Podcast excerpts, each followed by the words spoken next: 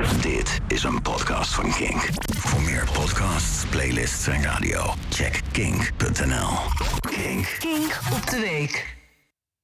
Aan de Admiraal de Ruitenweg in Amsterdam is afgelopen week een kat neergeschoten. En ik heb daar bijna tien jaar gewoond. Hè. Dan komt het opeens wel heel erg dichtbij. Voor hetzelfde geld was dat mijn kat. Ik heb geen kat, maar toch.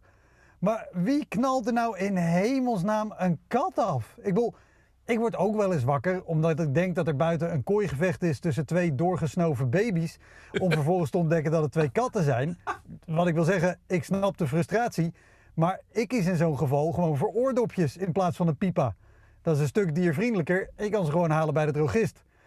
Overigens twijfel ik nu heel hard of pipa echt straattaal is voor pistool of toch gewoon een tekenfilmvarken.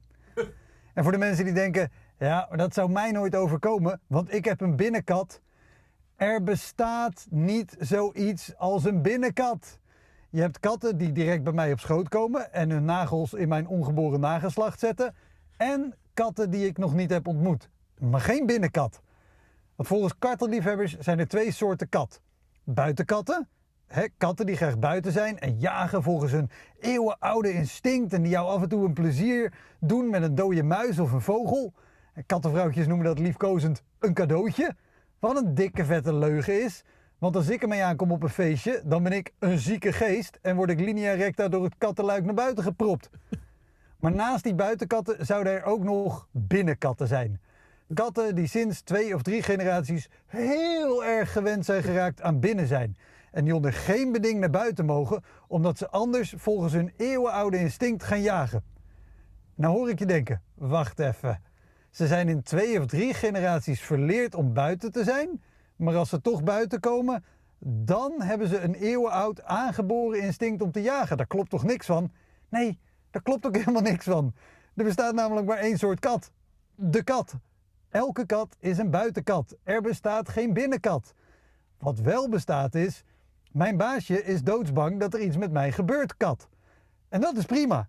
Je houdt van je kat en je wil niet dat jouw kat iets overkomt, dat is logisch. Daarom houd je hem al sinds je hem hebt krampachtig binnen en nu heb je een schichtig beestje dat niet weet hoe het zich in een drukke straat moet gedragen. En mensen met een binnenkat houden ook altijd ramen en deuren angstvallig dicht. Omdat hun kat, die zo graag binnen is, anders ontsnapt naar buiten. Weet je wie er ook gelooft in binnenkatten? Die vader uit Ruinerwold. Maar ja, die gelooft ook in binnenkinderen. Er zijn zelfs mensen die zoveel van katten houden dat ze hun kat speciaal bewerkt voer geven, zodat ze ondanks hun kattenallergie toch een kat kunnen nemen. Nou, even wat tips.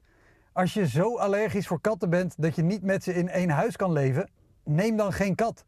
En als je uit angst voor een ongeluk een dier zijn hele leven opsluit in jouw huis, neem dan geen kat. En als je katten irritant vindt, neem dan alsjeblieft geen pistool. Dit was een podcast van Kink. Voor meer podcasts, playlists en radio, check kink.nl.